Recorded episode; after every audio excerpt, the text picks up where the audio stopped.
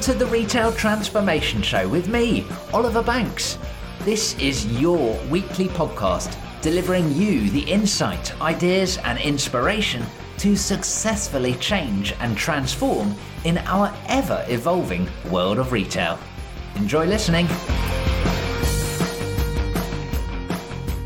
Hello, hello, and welcome to the Retail Transformation Show with me, Oliver Banks, your host, and I'm also proud to be your guide, helping show you the way and supporting the journey towards successful retail transformation.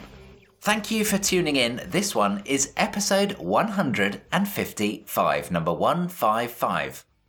Now, digital shopping has obviously seen major growth for years and years now, and I'm sure you won't be surprised by forecasts that suggest it will continue to grow at a steady pace for the foreseeable future. Digital shopping, and by that phrase I mean both website based e commerce as well as social media based social commerce, is a convenient way of browsing, but really struggles with discovery and inspiration and having conversations with customers. But new technology enabled solutions are really helping to offer fantastic alternatives now. So let's explore the art of the possible in this episode, see how the different shopping elements can fit together, and understand what's needed in your operating model and in your infrastructure to put this in place. Show notes for today are going to be over at obandco.uk slash 155. That's obandco.uk slash 155. Let's be honest, scrolling the grid in an e commerce perspective is not the most interesting way of shopping. It doesn't drive discovery, and that was a topic that, of course, I dived into in a lot more detail in episode 148 Transforming Discovery in Retail, Part 2, which was more focused on the digital side, and obviously Part 1 was more focused on the physical side in episode 147. Now, I'm not sure what you think about this, but for me, augmented reality, AR, has perhaps been the greatest innovation when it comes to digital shopping for some time now. It allows people to view computer models of products in a realistic setting. Now, whether that is a picture on your wall in your bedroom, or an armchair in your living room, or even a new outfit, or perhaps it's a different look achieved through different makeup and cosmetics, or different colour hair, or a different pair of spectacles or glasses. Maybe you fancy a new watch, a new pair of shoes, a new consumer electronic gadget, or maybe you're going to treat yourself to a new car. Well, augmented reality can help you to shop all of those aspects and more. And companies like ASOS, IKEA, Amazon, Warby Parker, L'Oreal, MAC Cosmetics, Sephora, and Lego have all led the way with augmented reality solutions to help their customers to browse and to buy the product that is perfect for them. And when you look at social media companies like Snap Inc., who are the parent company of Snapchat, who are energetic supporters of augmented reality, along with the likes of Instagram with, with different augmented reality style filters, this is really an exciting space. But away from the classic AR innovation, Etsy recently released a new experiment that I think could catch on and is perfect to integrate really tightly with augmented reality. The Etsy House is a new concept that lets you tour a digital home decorated with a specially curated range of products available on their platform. And if you've not checked this out, go to theetsyhouse.com. Take a little browse around. It's a Google Street View style experience, which features a fully 3D rendered world based on what I'm assuming is a real life capture of an actual house. You can walk around room to room, step by step, look left, look right, look up, look down, move around. And then you realize that the luxurious products that you are surrounded by are for sale. And with a couple of quick clicks, you can find them on Etsy and make a purchase. Now, for me, this is a much more engaging, much more inspirational way of shopping. it certainly beats scrolling the grid if you don't know exactly what you are looking for and you are there to discover what is possible. You are there to, like I say, be inspired, to get new ideas. However, I don't think the Etsy house is all the way there just yet. We do need to think how do we take this to the next level? I think to help us answer that, what is the power or the uniqueness of a digital shopping environment over a physical shopping environment? Over and above the fulfillment side of things, I mean. Well, for me, it's the ability to change and personalize the offering to an individual and to create something that doesn't naturally exist. So you can put things together quickly, easily, cheaply, and at a relatively infinite scale. Let's stay in the Etsy house for just a moment and think what would this mean? How would you change and personalize this experience to an individual and create something that doesn't exist anywhere? Well, it could be the design style, right? The Etsy house, the actual house itself, is of a certain design, which looks lovely, don't get me wrong, but it will not be to everyone's tastes. And some people will naturally get turned off by that because their house is nothing like that, right? Maybe it's the house size is too big, or even there are rooms there which you just don't have. So, how could you both customize the design style as well as the house style, or the setting style, shall we say? From there, you could integrate different lifestyle choices. So, for example, do you have kids? And if so, what ages? Do you have pets? Are there any particular hobbies? Because if you can take these lifestyle aspects and build them into the house and then decorate it, it feels so much more relevant to that individual, right? And what you would lay out your house like is different than how I would lay out my house, right? Another idea, you could have color choices and different variants that are instantly available, instantly customizable. So if you see a coffee table and you like it in oak rather than in walnut, or in white rather than black, or whatever that is, a couple of quick clicks of the mouse, and that house is much more relevant, much more personalized, much more individualized to you. Another option here is thinking about the filters that you would apply to the grid. You know, things like price point are important shopping decisions. So, how can you bring that into a setting like the Etsy house? There is no point a customer scrolling around, clicking, saying, That looks like a nice armchair. Oh, it's $5,000. I don't really want to have to spend $5,000 or have $5,000 to spend on a particular armchair.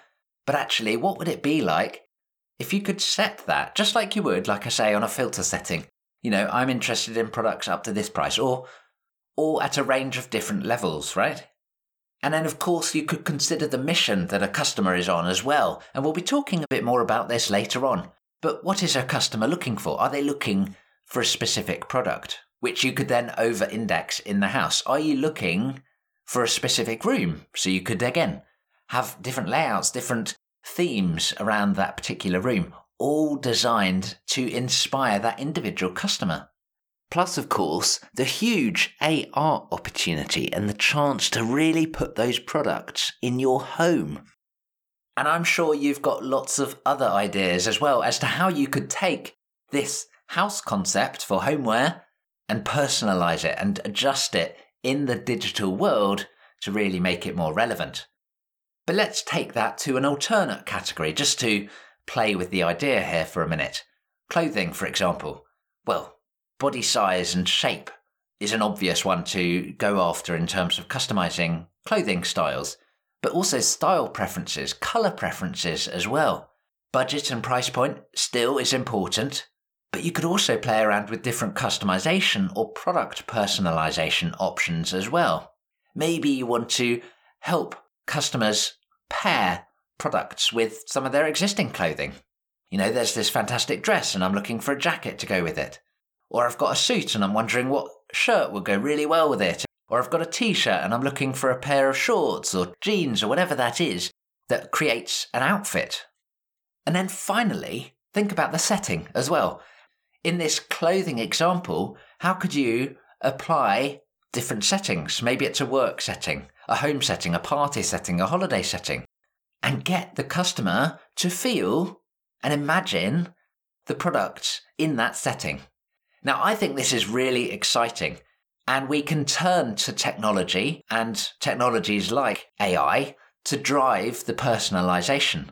And I'm thinking of companies like Stitch Fix, who are already doing this to some extent with their AI powered styling services.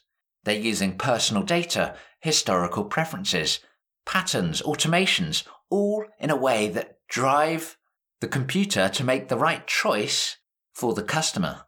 And the beauty of doing this in a digital way rather than Stitch Fix's way of putting the actual clothes in a box and committing yourself. But if you do this in a digital way, in theory, it doesn't cost you anything. Sure, it costs you money to create this digital world in the first place. But is this the reinvention of digital shopping that we have been waiting some time for? I think it is. Because really, what we're trying to do here is we're trying to seed the product into the customer's mind, into their imagination. And if any given person can imagine a product in their life and imagine it so easily as well, they have made an emotional leap into the future. And essentially, they have proven that they're definitely a potential customer. So, question to you How do you simulate your product in the way that your customer could see or feel or imagine it is really there in real life? And what is it they are wanting to do with seeing it or feeling it or imagining it in real life? Is it that they want to touch and feel it? Is it that they want to get feedback from loved ones or friends? Is it that they want to try using it? Is it what that they want to assess comfort? You know, what is that decision point? And how can you replicate that in the digital shopping arena? So the next big question is how do we support this person as they browse? How do we answer their questions? and engage them and move them along toward the sale. This is where real life sales associates and, and real people are insanely powerful, in my opinion. Maybe the customer is looking for an expert recommendation. Maybe they're looking for another point of view. Maybe they need a little confidence booster. Maybe they've got a question about a particular style. Or maybe it's a technical question that they are seeking specialist advice on. Well, there are a couple of ways to play this out. Firstly, colleagues can take part in the conversation. Maybe it's a live video call, or maybe even a chat, but it is a one on one conversation. Now, unsurprisingly, retail has a little bit of experience here in this, right? This is how stores have worked for a long time. And some retailers are really making a fantastic leap into this digital shopping arena. Cosmetic companies like Charlotte Tilbury or consumer electronics companies like Currys, or homeware retailers like Furniture Village, are all engaging with customers through video chat, letting their people be the literal face of the company and helping customers to make a decision, understand what is the right product for them. And in particular, if you look at companies like Furniture Village, being able to build a real omni-channel shopping journey which blends together these digital touchpoints along with in store touchpoints, it gets really very exciting. Gucci are another company that are really focusing in on this particular segment of digital shopping.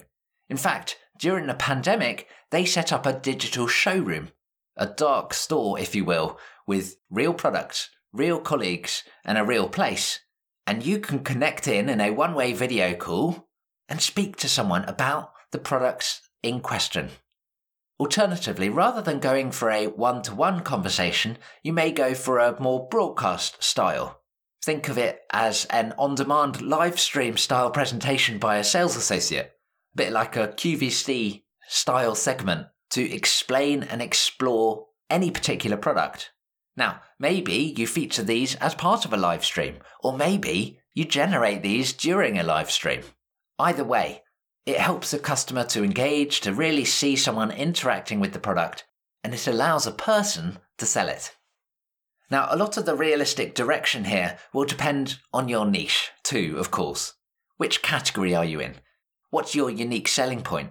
What makes sense in terms of the size of your range, the complexity of your products, the channels that you work in, and of course, the different missions that your customers are on as well. Which kind of brings us on nicely because how do we put this in place? How do we reinvent the digital shopping experience? Well, firstly, we must start with a vision. How do you see this happening? If you create a vision around what digital shopping means for you, for your customers, for your brand, you can then start to move towards this end state. An important part of this vision is the customer mission, which we have touched on a couple of times already today. But here you need a real understanding of why customers would be browsing on your site or in your social media channel or whatever that is. You know, a replenishment mission is a very different style of shopping compared to one where you are looking for inspiration. And you want to be able to segment customers quickly and feed them off into their relevant path, right? Put yourself in your customer's shoes if you were looking to replenish a particular product and you had to go through a whole experience in air quotes, like the Etsy house, for example, to find that very particular specific product that you were after, that would be enormously frustrating, as I'm sure you could imagine, right? So make sure that you are serving the different customer missions that your actual customers are on. Also, in this initial design phase, you'd want to make sure that you are mapping out your ecosystem. You must recognize that customers do not follow one set of paths through the different channels or the different parts of your business. But if you understand the different roles that your different channels or your different elements do play in those missions, then you can play out these different scenarios. And with this, you will essentially define your customer requirements. And then you can get into the specifics of your operating model, whether it's about operations or the product or data or technical or the marketing side, even as well. So, as you dive into your operating model, think how are you going to bring this to the customer? Especially if you are blending in different colleague touchpoints or live streaming technologies. You know, who needs to do what and how? And if you can answer that, you will begin to uncover the processes or the training or the job specs that you are going to need to bring this to reality. And most likely, if you hadn't already worked it out, it's going to be a multifaceted team that need to create and operate this. So, actually, what are all the different parts of the operating model that need to feed into it? Product is going to be key here. Of course, the technical details for your product are going to be important. They already are, by the way. But also, we're now thinking about samples, about 3D models, as well as particular product preferences.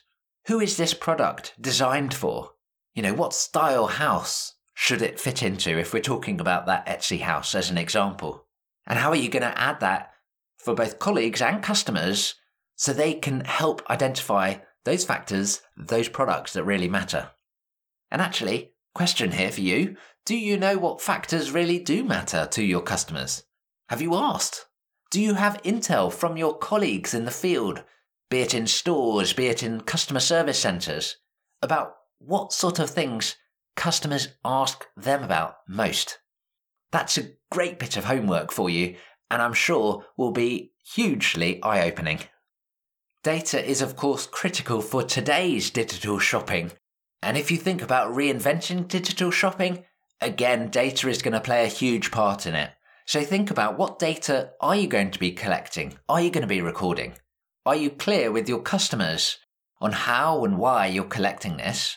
And importantly, do you actually know what you are going to do with this data as an outcome?